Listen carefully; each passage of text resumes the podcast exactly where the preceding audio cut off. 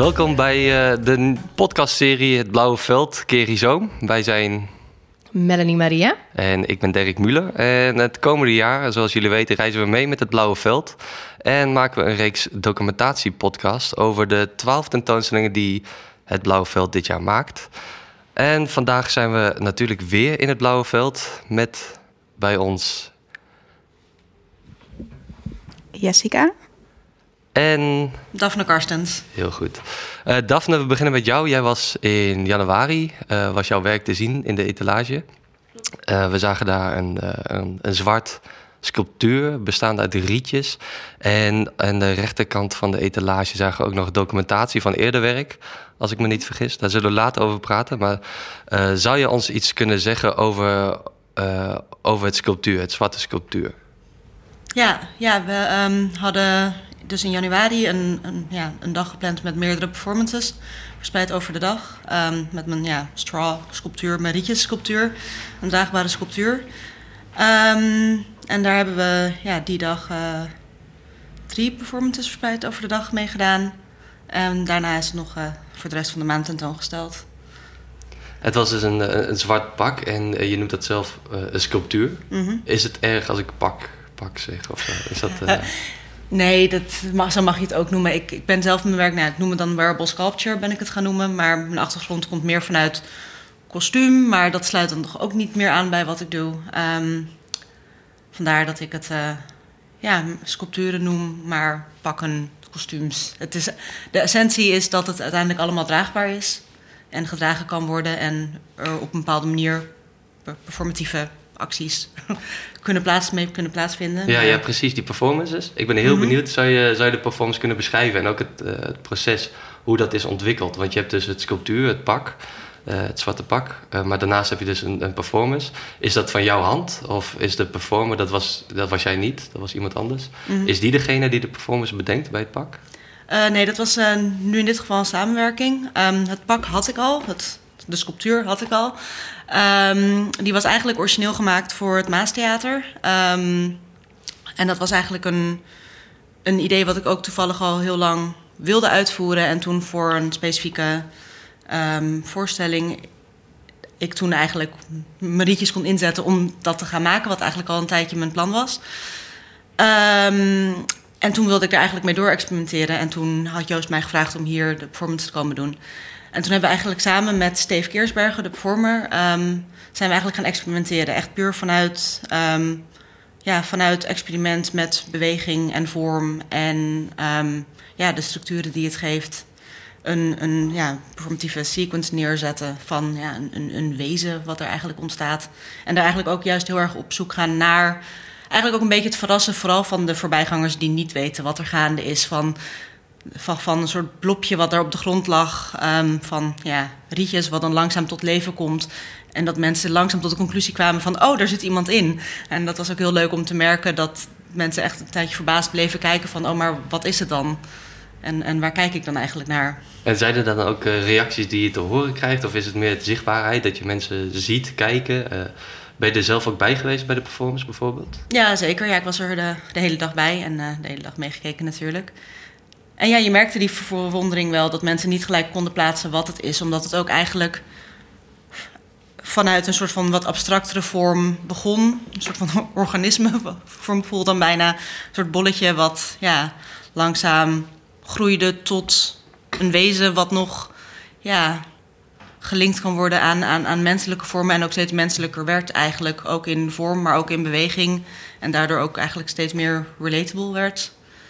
Um, en ja, steeds menselijker dus. En moet ik dan ook denken aan, zeg maar, uh, over die beweging, is het dan heel organisch of zo? Hoe, hoe, wat voor een beweging ja, hebben de mensen gezien? Organisch, was het meer staccato? Uh...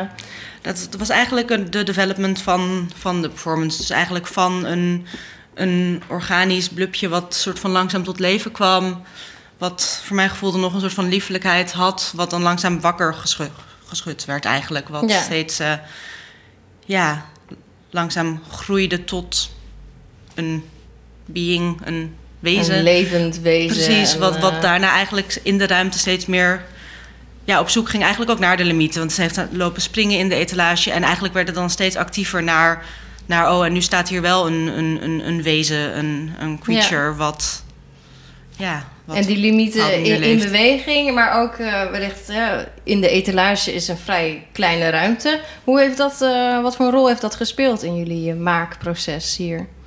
Ehm, nou, we hebben het nu wel echt gemaakt ook voor deze ruimte. Dus we zijn ook hier gaan experimenteren. Eerst kijkend naar puur wat zijn nu de bewegingen die hierbij werken. en wat is de lijn die we hiermee wilden neerzetten eigenlijk. Toen zijn we eigenlijk vrij snel de etalage ingegaan om te kijken naar, naar wat werkt en hoe werkt het. En, en hoe, hoe kunnen we ja, die ruimte eigenlijk gebruiken. Wat eigenlijk ging van, van, van een, een bolletje wat langzaam groeide. Wat dan steeds meer de ruimte kon ehm, ja, verkennen eigenlijk. En steeds meer de kleine ruimte die het is ehm, ja, daar ook steeds meer in ging. Maar uiteindelijk was daar nog best wel veel ruimte om te kunnen springen, om te kunnen ronddraaien, om te kunnen bewegen. Ja. En om ja, eigenlijk dat ja, het Rietjes eh, sculptuur tot, ja, tot leven te brengen, zeg maar. Ja, je zit dan al vrij ver in, eh, al- althans we zijn dan al bezig met de performance, echt hoe het werk eruit ziet. Mhm. Ik ben wel heel geïnteresseerd in het maakproces, want het lijkt me, ehm, het lijkt me een moeilijk werk om te maken, maar ook een leuk werk om te maken, omdat je anders kijkt naar dat materiaal wat je gebruikt. Je vertelde al, het zijn zwarte rietjes die je hebt gebruikt. Hoe is dat proces voor, jou? Kies je, eh, moet, moet het pak dan voor jou of het sculptuur uiteindelijk bestaan uit rietjes en hoe kom je eh, bij die rietjes? Nou, eigenlijk is het een beetje een leidraad in mijn werk dat heel veel van mijn werken ontstaan vanuit het materiaal. Dus ehm, vaak begin ik ook met een idee van ik wil met dit materiaal werken. Ik denk dat hier potentie in zit voor structuur of voor beweging. En voor bepaalde ja, vormen die ik dan wel voor me zie, die kunnen ontstaan. Maar ik heb niet zozeer een ontwerp van, oh, dit wil ik recreëren. En dan besluit ik om dat met rietjes te doen. Maar meer dat ik een potentie zie in het materiaal waar ik dan mee wil werken.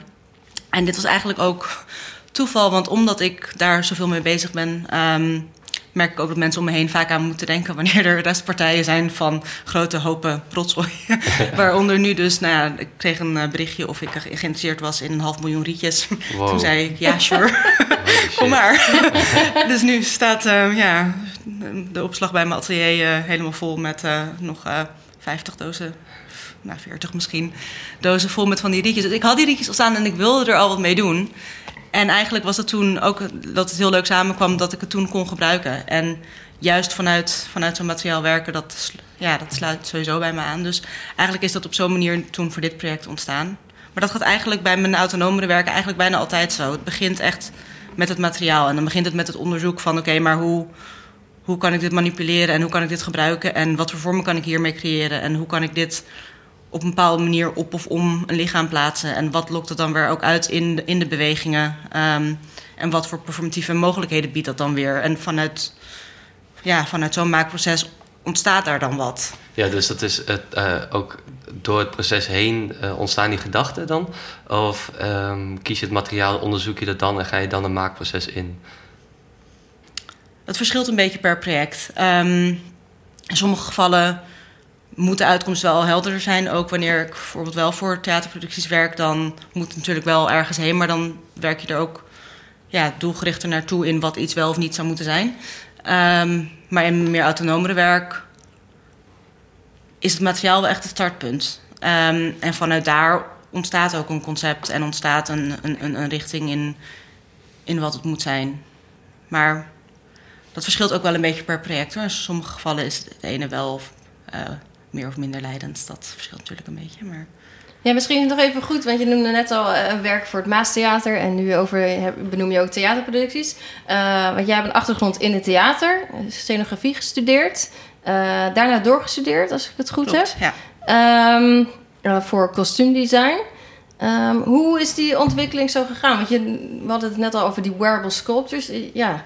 Ehm, kan je daar wat over vertellen? Over je, je academietijd tot waar je nu bent eh, in de ontwikkeling? Ja, ja, ik heb dus scenografie gestudeerd op de theaterschool in Amsterdam. En daarna nog een master gedaan in costume design for performance in Londen. Ehm, en ja, eigenlijk door de jaren heen ehm, en met name op de master ben ik me eigenlijk steeds meer gaan focussen eigenlijk op dat maken vanuit materiaal. Omdat voor mij mijn interesse in kostuum ligt niet zozeer op kledingstukken en iets maken wat per definitie een, een, een t-shirt of een blouse is, maar iets wat ja, ehm, waar het lichaam op een bepaalde manier wel een plek in kan krijgen, maar vaak ook als object aan zich bijvoorbeeld ook al werkt. Of ehm, ehm, ja, niet zozeer een kledingstuk is in elk geval. Dus daar ben ik met name in mijn werk mee bezig. En dat is eigenlijk steeds verder ontwikkeld tijdens die master. En heb ik sindsdien ben ik daar steeds ja, ook bewuster die keuze gaan maken om me daarop te focussen. En merk ik ook dat ik eigenlijk steeds vaker word gevraagd daarvoor. En ehm, ja, mijn werk is wat dat betreft een beetje een combinatie. Dus ik word of gevraagd voor ook theaterproducties, maar dan vaak wel specifiek met het idee dat ze al op zoek zijn naar iets wat meer sculpturaal is. Ja. En niet zozeer een eh, eh, kleding in die zin. Ehm, en ook mijn eigen projecten, wat dus eh, meer autonoom werk is, waar ik mijn eigen performances maak, altijd in samenwerking met performers, want ik perform niet zelf. Eh, waar we dan samen eigenlijk dat experiment aangaan. Wat dan vaak is dat de performer dan van binnenuit eigenlijk het experiment doet en ik van buitenaf. En dat samen in overleg, dat we daar dan ja, iets tot stand laten komen. Wat altijd wel een interessant ja, onderzoek is van iets wat ja, mag ontstaan eigenlijk. Ja, en het is dus ook een onderzoek in samenwerking. Mhm. Ehm, eh, hoe gaat dat? Want je bent eigenlijk altijd, of altijd, eh, veel eh, aan het samenwerken. Of dan wel met de performer, of ja, Ja. nou, in, met het productieteam, zeg maar. Mhm. Ehm, welke rol speel je? Speel je daarin dan een regisseur? Of waar? Nou ja, in mijn, eigen, in, in, in, in mijn eigen projecten deels, denk ik wel. Ehm dat gaat dan wel altijd in, in samenspraak met de performer. Ik heb ook eigenlijk mijn vaste performer waar ik het meeste mee werk eigenlijk. Ehm, dus dan... Dat is Steve dan ook, die ook hier... Eh, nee, nee, Steve was eigenlijk nieuw. Dat was de eerste keer dat we samenwerkten. Ehm, maar ehm, ja, dat is eigenlijk een performer waar ik al nu al dan... Ja, bij acht jaar of zo dat we met elkaar werken. Dat, en ik aan haar projecten meewerk, maar ook andersom.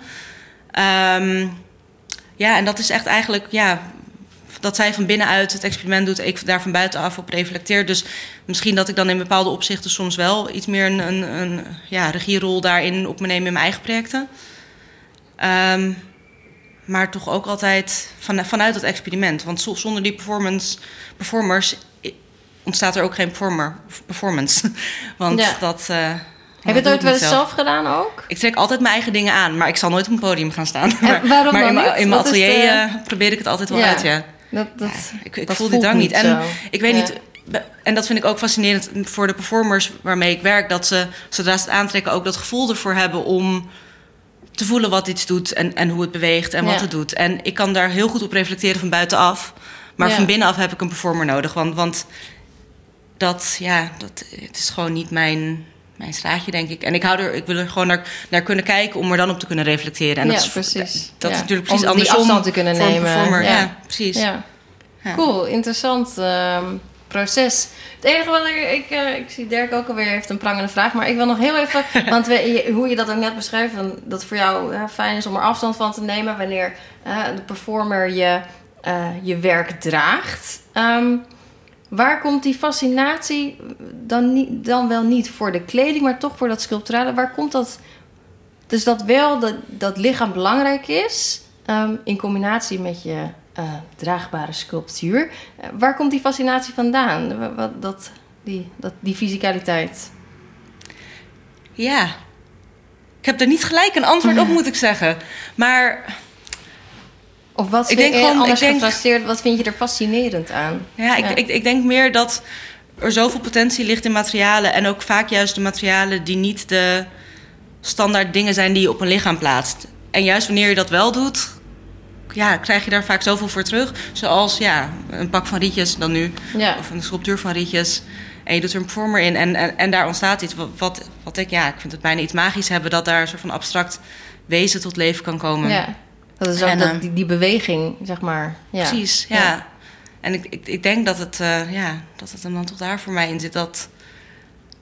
Ik ben ook eigenlijk wel benieuwd van, van hoe ver kan ik gaan en wat kan ik allemaal op een lichaam zetten. en, en, en ja, dat is dat onderzoek denk ik Ja. eigenlijk van, van ja, wat, wat geeft dit dan allemaal weer cadeau? Want alles, ja, heeft dan lokt andere bewegingen uit en alles lokt weer eigen structuren uit en alles geeft weer net even wat anders. En dat vind ik heel spannend om te onderzoeken. Ja. Dat, eh, ja, daar gaat me gewoon ja, mijn... eh, En dan in combinatie Ja. met het lichaam, zeg maar, de Ja. performer daarin. En, ehm, maar ik heb, ben bijvoorbeeld hier langs gelopen, toen was de performance al geweest, zeg maar. Mhm. Eh, daar lag het pak, hier in het blauwe veld, in de etalage. Ehm, hoe zie je dat, zeg maar? Je hebt er ook voor, voor gekozen niet om het pak weg te laten, maar wel als, als een Mhm. soort documentatie of iets eh, achter te laten. ja, Wat voor een rol heeft het werk dan, het draagbare sculptuur, voor jou? Ja, nee, ik vind het juist ook wel interessant dat ook een sculptuur waar geen performer meer in zit, is ook nog een, ja, in die zin een performatief object, maar dan in stilte. Ehm, maar toch een soort van remembrance af wat daar, Ja. daarvoor was. En ik vind het juist wel interessant wat, ja, een soort van, van shell, maar ook het, ding aan zich is ook weer, ehm, ja, een op zichzelf staand object. Dus het heeft naar mijn idee ook twee lagen. En ik denk ook juist omdat het geen kledingstukken zijn. Want kledingstukken zijn altijd gemaakt om, om te kunnen dragen. En wanneer er geen lichaam in zit, dan doet dat t-shirt er niet toe. Bij, bij wijze van. En ik Ja. denk dat vind ik juist het spannende aan nou ja, wearable sculpture. Of die sculpturen op het lichaam. Dat ook als er geen lichaam in zit, is het een object aan zich. En dan nou ja, misschien is het dan is het een sculptuur waar een potentieel lichaam in kan, maar niet hoeft. Ja. Ik denk dat het ook wel weer juist iets heel moois is dat dat, dat kan. En dat het eh, niet niks is wanneer er niemand in zit. Zou je jezelf dan ook eh, ehm, een soort van beeldhouwer noemen? Of is het hetgeen wat je doet nog niet te definiëren? Als, als in, ja, misschien, misschien ook wel. Laat maar zitten. Nee, ik, zat, eh, ik zat ermee in mijn, in mijn hoofd dat ik het dan pak noem. Ja. En nu ook merk dat het veel meer een sculptuur is, maar dat het Mhm. toch het bewegende element heel belangrijk is. En dan ga je dat definiëren als eh, performance. Ja. Maar ook dat, dat is dan ook weer iets, iets raars. Ook om, omdat het toch, eh, als je het pak neerlegt, is het nog steeds performance. Ehm, en aan de rechterkant van het blauwe veld zagen we naast het pak ook nog documentatie. Mag ik nog even inhaken op wat je ja, net ja, zei? uiteraard. Want ehm, precies eigenlijk omdat je nu net zegt, daarom ben ik ja, het soort performances wat ik dan vaak maak, noem ik dan nou ja, wearable sculpture-based performance. om het toch een soort van richting te geven in, in wat het is. Want het is, nou ja, het is de sculptuur en het is draagbaar, maar het is ook sculptuur. Maar dat wel echt dat dat hetgene is wat de performance leidt en dat het niet andersom is. Dat het is niet nu dan gemaakt voor, ehm, voor een performance waar ik al een plan voor heb, maar de sculpturen leiden de performance. Ja, ja, dat werd Ja. ook echt wel heel erg duidelijk in het verhaal wat je net, eh, net vertelde. Dus, een mooi verhaal. Ehm, eh, en dan die vraag over eh, het werk Pang, heet het. Mhm. Eh, daar liet je documentatie van, van zien. De foto's waren dat. Ehm, kon het pak, of het sculptuur, ik noem het toch weer pak, Mhm. eh, kon het sculptuur hier niet zijn? Waarom kies je ervoor om dan foto's te laten zien? Omdat ehm, ja, het, het sculptuur als geheel is, is, is een gigantisch ehm gevaarte. eh, wat gewoon heel, gro- heel groot was. En ik denk dan uiteindelijk, dat was wel ja, een soort sculptuur wat werkt in de setting die het moet hebben. Ehm, anders komt het niet tot z'n recht. En daardoor, daarom dacht ik dan nu dat het een mooie combi zou zijn om dan de straw Ah, ja. als object ook in de etalage te hebben. En dan eh Peng juist meer richten op de documentatie van. Omdat Peng is echt gemaakt als, als performance. Ook ehm, iets ja, specifieker theatergericht. Je Dus kan je dat pak eh, wellicht nog af... Nou, zeg tegen het pak. sculptuur eh, eh, iets toelichten voor Ja. de luisteraars. Ja, dat is goed. Ehm, ja, Pang was eigenlijk ge- geïnspireerd op het idee van, van nou eigenlijk grofweg gezegd, op, op het idee van de Big Bang. Op het idee van ruimte wat mag ontstaan en uitvouwt eigenlijk. Dus ik was, ehm, ik heb ook heel lang onderzoek naar gedaan en ik wilde een manier vinden hoe kan ik nou in een performance van niks naar alles. Dat was eigenlijk een beetje grofweg de lijn die ik, eh, waar ik naar op zoek was. Want dit is dan het tweede deel in wat uiteindelijk een drieluik gaat worden. En uiteindelijk kwam ik ja, op de driehoek uit. En wat ik daar zo fascinerend aan vond, is eigenlijk kan je bijna elke vorm maken met een driehoek. Afhankelijk van de maat, afhankelijk van hoe die in elkaar vallen. Maar je kan alles maken met een driehoek. Ehm, Ruimtelijke dingen kun je allemaal eh, Precies, want elke vorm kan je tot een bepaalde, ja, kan je herleiden tot een essentie van driehoeken in one way or another. Maar ja, alles is terug te leiden naar. En dat fascineerde mij. Ehm, toen heb ik eerst kleinere experimenten gedaan met een, eigenlijk een soort van, ja, hoe zal ik het omschrijven? Ja, tekend, sla- ja, pl- platte structuren gemaakt van driehoekjes aan elkaar in verschillende maten. En eerst had ik kleinere experimenten gedaan en uiteindelijk is dat uitgebouwd tot één grote, nou ja, het eigenlijk een soort van gigantische installatie op het podium. Wat bestaat uit dan drie delen en drie maten driehoeken waar dan langzaam ja, een performer eigenlijk het onder manipuleert, waar dan ja, abstracte vormen ontstaan. Wat in de eerste delen vrij ja, nog rigide is. Um, en in deel 2 wordt de vorm al wat gedefinieerder, maar is het materiaal ook spiegels. En omdat het in het theater staat met licht erop, trekt het ook de hele ruimte erbij open. Wat langzaam een soort van de reflecties van de spiegels weer door de ruimte trekt.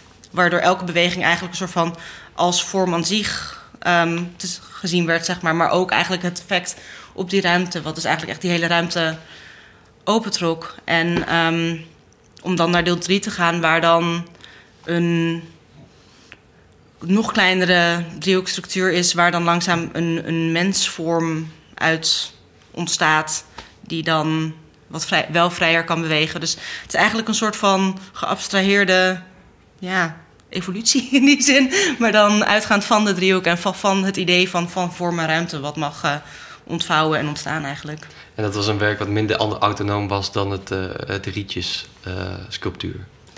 Nou, ik zou niet zeggen minder autonoom, maar anders, denk ik. Het was wel gemaakt voor, um, voor een, een theatersetting, voor het Fringe Festival. Maar voor het Fringe Festival was het uh, dan weer uh, ja, meer beeldende kunst dan, dan theater, zeg maar. Maar wel gemaakt in een theaterruimte. Ik denk, dat is het dan meer. Uh, maar het verschil is natuurlijk... Peng had heel duidelijk een, een, een begin en een eind. en de, de performance, dat is dan meer vanuit een experiment um, dat elke keer anders is en ook mag zijn. En dat het juist heel spannend is.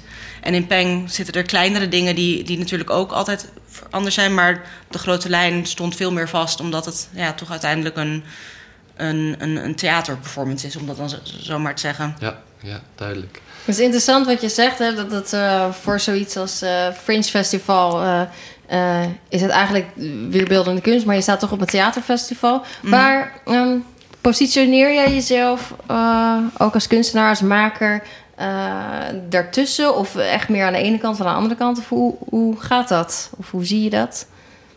Ja, ik denk ergens ertussenin. Want ik denk inderdaad voor, voor theater is het werk wat ik ja, um, zelf maak dan soms inderdaad gaat iets te veel de beeldende kunstkant op. Maar in sommige gevallen is het dan weer net niet genoeg beeldende kunst.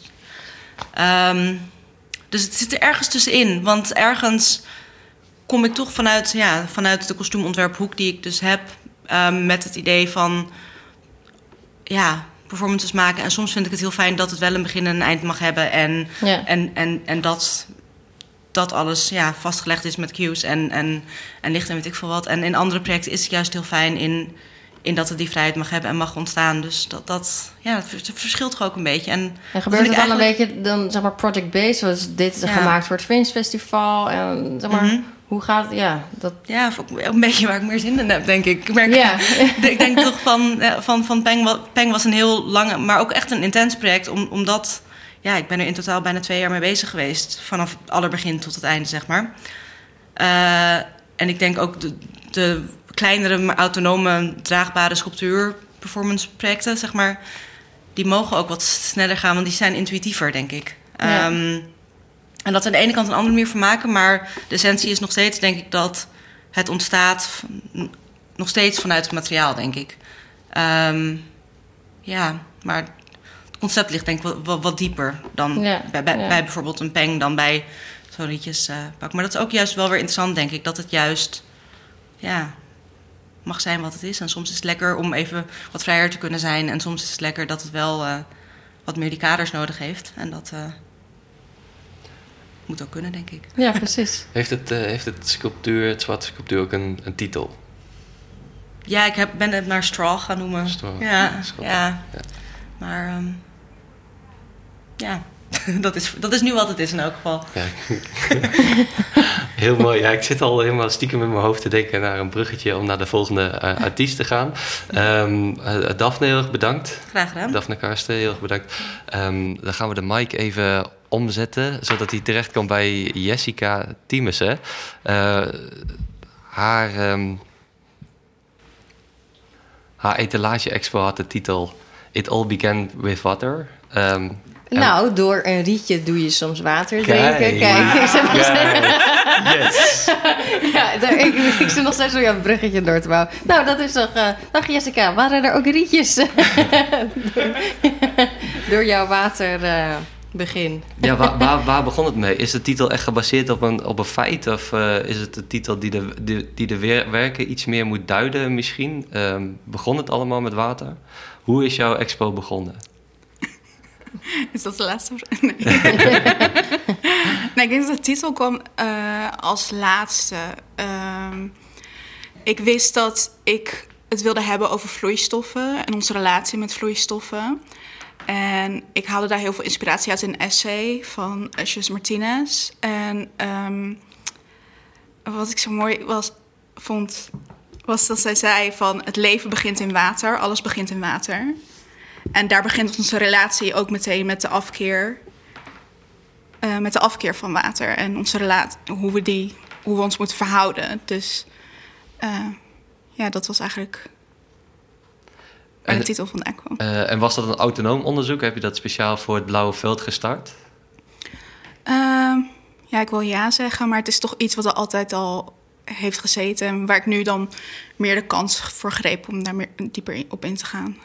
En, en wat was het eerste sculptuur wat je daarvoor maakte? Of was dat er al wellicht? Ja, ik denk dat het er al was, omdat ik werk liet zien. eh, de twee tankslangen die ik in 2019 gemaakt heb, begon daar al iets van vloeibaarheid te komen. Ehm, ja.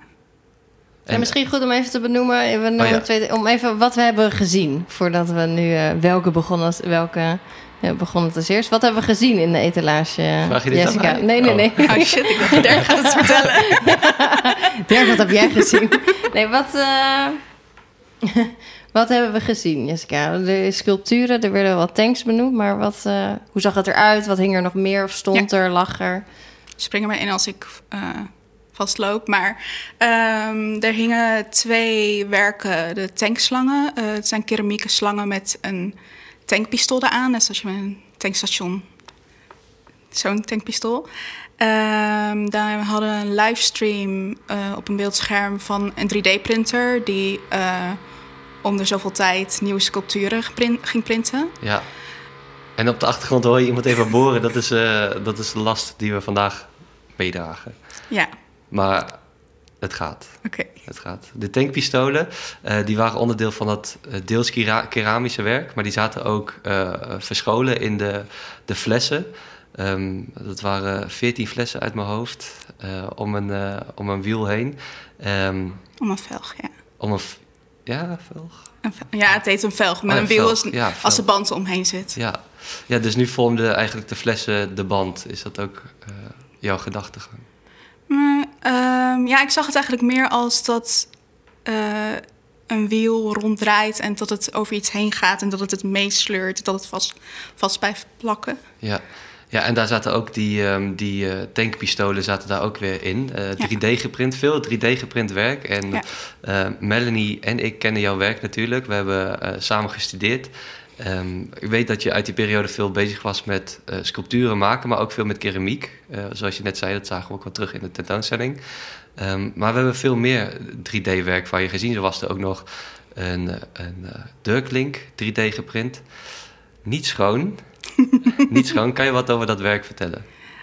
Ja, het is een, een transparante 3D-print eh, met een condoom eraan. En in het condoom en in de deurklink eh, zit een donkere vloeistof.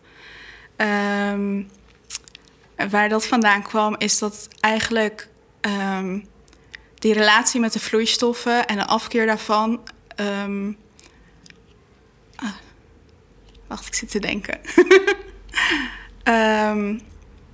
Dat we ons lichaam zien als een container en wat daar buiten valt is niet meer van ons. En dat we daarom een soort relatie aan moeten gaan om ons te beschermen. Je mag niet zomaar in het openbaar gaan plassen.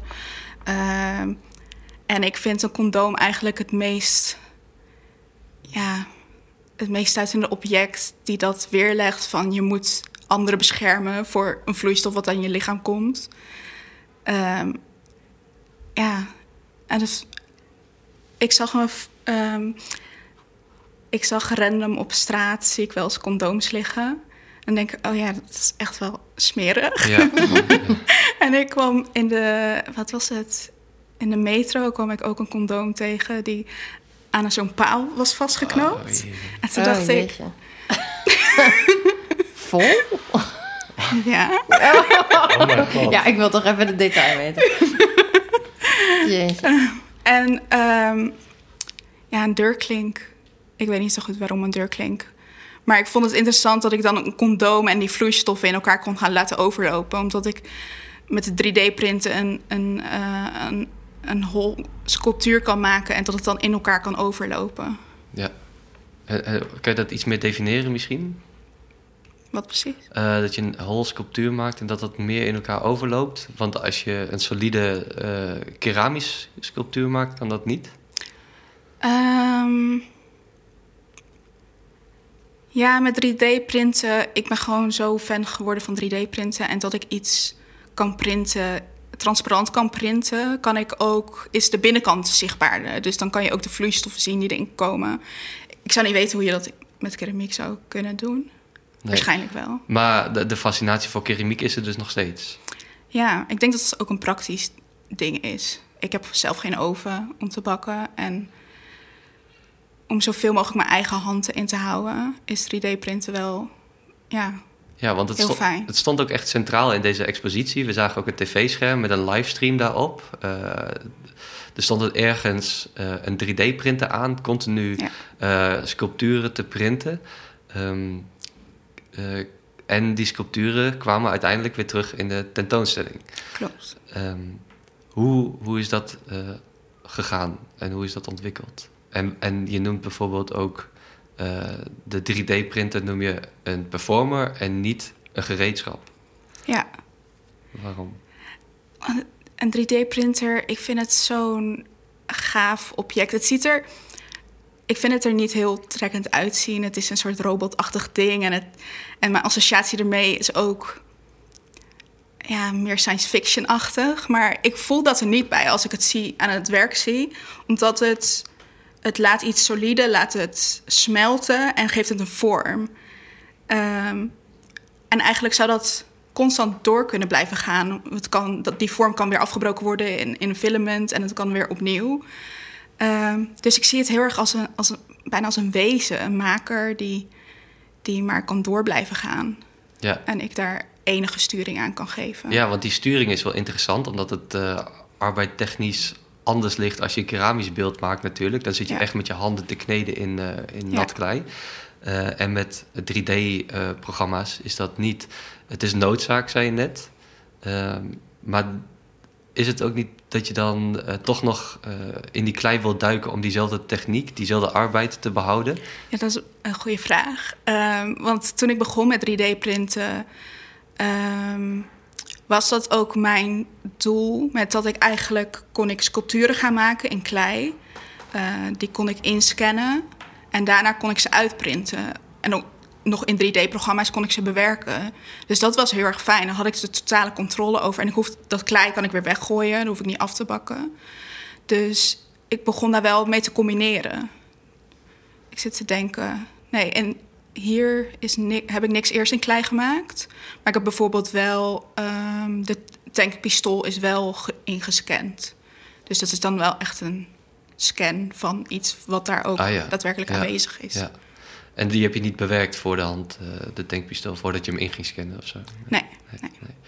Ehm, Wat voor waarde heeft dat, eh, wat ik voel aan je, aan je verhaal, dat er ook eh, die waarde aan zit, bijvoorbeeld zo'n tank die dan een soort van gereproduceerd wordt. Wat, wat, wat, wat vind je daar fascinerend aan of spannend aan? Ja. Ik, ik heb daarover na zitten denken, want ik dacht, dat gaan ze waarschijnlijk vragen. bij deze. Een koppertje. maar ik denk dat ik het nog niet zeker weet. Ik eh, vind het gewoon zo... Dat je iets kan reproduceren en dat je het kleiner kan maken en in, in meerdere vormen. En wat het dan dan meer gaat iets anders zegt.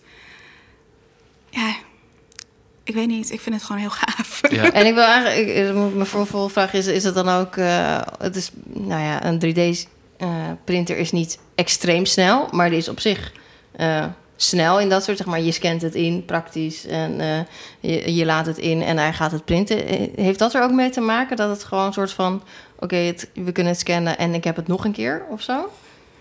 Ja, eigenlijk, het gaat niet snel. 3D-printen duurt wel echt heel erg lang. En een goede scan maken ook.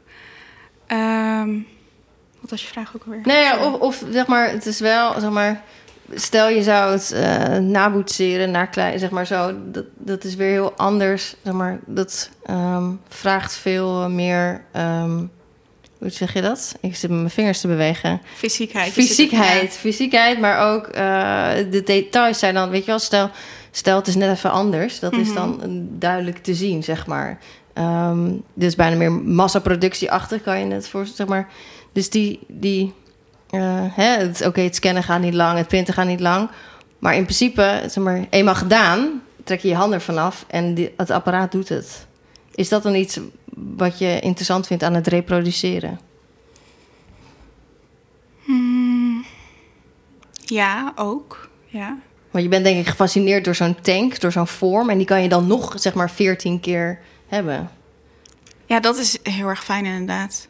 Ik weet, ja. Nou, eigenlijk is dat niet bewust. Oké. Dat, ik vond ja. het fijn bij, dat, bij, bij het wiel waar dan ehm, eh, flessen omheen zitten. En in die flessen zit dan dat tankpistool. Vond ik het fijn dat ik er dan zo snel inderdaad zoveel mogelijk kan maken. Ja, maar ja. dat was dan specifiek voor dat werk. En ik denk voor andere werken heb ik dat nog niet, die behoefte gehad. Of dat ik meer soort van oplages kan maken. Dat is, nee. En verder de fascinatie voor, eh, je benoemde net al 3D-print, het transparante vind je interessant. Eh, maar wat ik ook hoorde in je verhaal, hè, het, het, het smelt en daarna wordt het weer harder. Zeg maar, het is, ook, produceer, is het ook een beetje vloeistof? Is dat Ja. voor jou een relatie met vloeistof, een 3D-printer? Ja, sowieso. Ik zie dat ook als wel een soort ultieme omzetter van vloeistof. En, en wat het dan solide is, dat is eigenlijk, zie ik dan niet- als solide. Omdat het weer potentie heeft om weer vloeistof te worden. En weer constant door te gaan tot iets anders. Ik zou ook gewoon heel graag een 3D-printer willen maken die dan zichzelf opslokt en zichzelf uitprint. Och, ja. Ja, oké. Ja, ik merk dat we hetzelfde hebben gestudeerd. Want ik, ik kom helemaal mee in je idee. En ik ben ook jaloers op de... Ja, niet jaloers. eh, dat is natuurlijk een beetje een slechte negatieve connotatie. Maar ik vind het echt mooie, mooie sculpturen. Ook met een hele eigen hand erin. Eh, eh, is het ook een strijd om samen te werken met, met die digitale media? Zoals een 3D-programma. Ja, ja, nogal. Ehm, vooral omdat als je dan eh, gestudeerd hebt op de academie en je richt je op bepaalde materialen en dan denk je opeens, oh, ik ga iets met virtual reality doen of ik, oh, ik ga opeens dingen 3D printen en in, eh, in een programma vormgeven. Ja, dat is gewoon veel werk en heel veel dingen fout doen. En, Ja. Maar ik denk dat het ook een beetje mijn ding is. Dat ik heel veel verschillende materialen wil gaan gebruiken. En niet echt eh, een paar jaar steken in heel goed iets leren kennen. Ja. Bij, eh, bij keramiek weten we allemaal, en dat zie je ook echt in het, eh, in het resultaat, dat er heel veel fysieke arbeid in heeft gezeten. Ehm, bij 3D, eh, en we- daar hadden we het net ook al over, dat je snel oplagen kan maken, meerdere kan produceren. Krijg je daar ook negatieve reacties op? Mm, Nee, maar ik kan me wel voorstellen, of in ieder geval. Ehm, ik kan me voorstellen dat het, mensen het niet zien als. Ja, als je als kunstenaar, beeldend kunstenaar, dat je niet helemaal je eigen hand in hebt zitten. Dat je geen afdrukken van letterlijk van je handen erin hebt zitten. Eh, ja, ik snap het wel. wat, wat snap je? Nou, ik snap het wel als mensen dat dan niet, niet zien als echt kunst of niet als, ja, als iets eigens. Dat je niet helemaal de kunstenaar erin zou kunnen zien. Maar ja, ik heb daar, ik, kan ik ook wel weer op ingaan dat het natuurlijk wel zo is, omdat ik refereer naar objecten die weer terugkomen in andere werken. Dus eh, ja. Het is dan toch alsnog persoonlijk. Ja, ja die snap ik ook wel. Ehm, Ja, ik zat nog even... Oh, zit ik je... Nee, hoor. ik geval je in de reden. Sorry daar. Altijd. Ik zat nog even... Want hè, wij hebben het over de D-printer en de rol eh, die het heeft. Maar het had ook best wel een aanwezige... Een aanwezige, aanwezige rol hier eh, bij het Blauwe Veld. Er was namelijk eh, een tv-scherm. Was, je- was de livestream te zien? Was het een tv-scherm? Ik heb Ja. het even mee. Ehm, eh, waarom heb je die keuze gemaakt? Want eigenlijk zien we sculpturen... waar we niet het maakproces van weten of het maakproces van hebben gezien. Ehm, maar ook de, de dingen, het werd net al benoemd, die werden die 3D-print. Ehm, werden ook vervolgens weer opgehangen. Die, die kwamen er eigenlijk steeds bij. Ehm, ja, waarom heb je ervoor gekozen om dat maakproces of het proces ehm, te laten zien? Eigenlijk twee redenen. Omdat die fascinatie die ik dan met een 3D-printer heb... en dat maakproces wat je dan kan zien... dat het gaan, gaat smelten en dat het vormgegeven wordt... wilde ik heel graag delen. Maar ook om mezelf uit te dagen, denk ik. Dat ik tijdens die hele maand had ik ook nog niet... alle sculpturen die de printer zou uitprinten... had ik nog niet helemaal ontworpen. Ik had wat ideetjes... Maar ik dacht, oké, ik ga mezelf die maand geven om uit te dagen van oké, daar komt iets te staan. En het kan helemaal falen of het kan juist goed gaan. Ehm, ja, Dus het was nog wel spannend dan? Of ja vond het je was je ook wel spannend. Tenminste, ik geef er zelf spannend aan, maar... nee, jawel. Nee, want ik dacht ook, oh, waarom heb ik dit gedaan? En dan moet ik het ook nog... Het is heel vaak dat als ik dan een expo heb, dan is het niet een praktisch neerzetten, maar dan moet ik weer komen en dan moet ik weer dit doen. Of dan heb ik een performer, of dan heb ik een VR-bril. Of dan, Ja. Weet je wel, en nu moest ik dan, oké, blijven doorontwerpen en blijven printen. En ja, Maar eigenlijk komt het dus elke keer terug. Dus of je hebt een performer of je mo- moet iets aanpassen, zeg maar. Dat zit dus blijkbaar gewoon een beetje in je werk. ja ik De- denk dat ik toch een beetje mijn hand erin moet. Dat het Ja. dus nog veran- kan veranderen of zo. Ja, zou je iets kunnen neerzetten, weg kunnen lopen en het over drie maanden weer eh, kunnen ophalen, denk je? Nou, ik zou dat heel graag willen.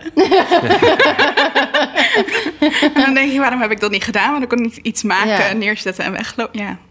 ja, ik hoop dat, dat, eh, dat, dat ik dat meer ga doen. Ja. Nou ja, wellicht kan je ergens een keer... Kunnen 3D-printers gewoon 24-7 blijven doordraaien? Zonder de hand van de kunstenaar? Ehm, ja, misschien.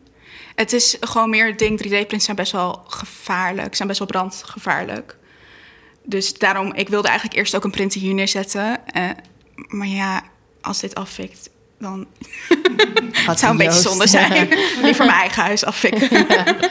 Ehm, nee, ja, je moet toch weer nieuwe, nieuwe designs uploaden. En eh, ja, Dus eigenlijk eh, blijf je maar een beetje... Want dat is vloeistof eigenlijk ook, hè. Dat, dat is eigenlijk ook nooit stil. Zeg maar, of ja, we willen altijd toch weer... Ik kijk dan even naar mijn kopje thee hiernaast. Wil ik toch aanraken om gewoon even te bewegen of zo. Dus eigenlijk ben je gewoon elke keer getriggerd. eh, Veel meer performance dan we dachten, ja. ja. Ja, twee kunstenaars die veel meer met elkaar te maken hebben dan, eh, dan dat ik in eerste instantie had verwacht. Eh, ik wil ook jou, Jessica, heel erg bedanken ja jullie eh, bedankt. voor, dit, voor dit verdiepende gesprek over je werk. Daphne nogmaals be- bedankt. Ook het Blauwe Veld wederom bedankt, Joost Hoebe. Ehm, dan was het weer voor deze aflevering. Eh, ik wil nog even attenderen op de beide sites van de- deze kunstenaars. Daar is nog meer documentatie van het werk te zien. En ook op de Instagram-pagina van het Blauwe Veld natuurlijk. Melanie, bedankt. Nou, bedankt jij, Dirk. Heel graag gedaan. Dank jullie wel. Tot de volgende.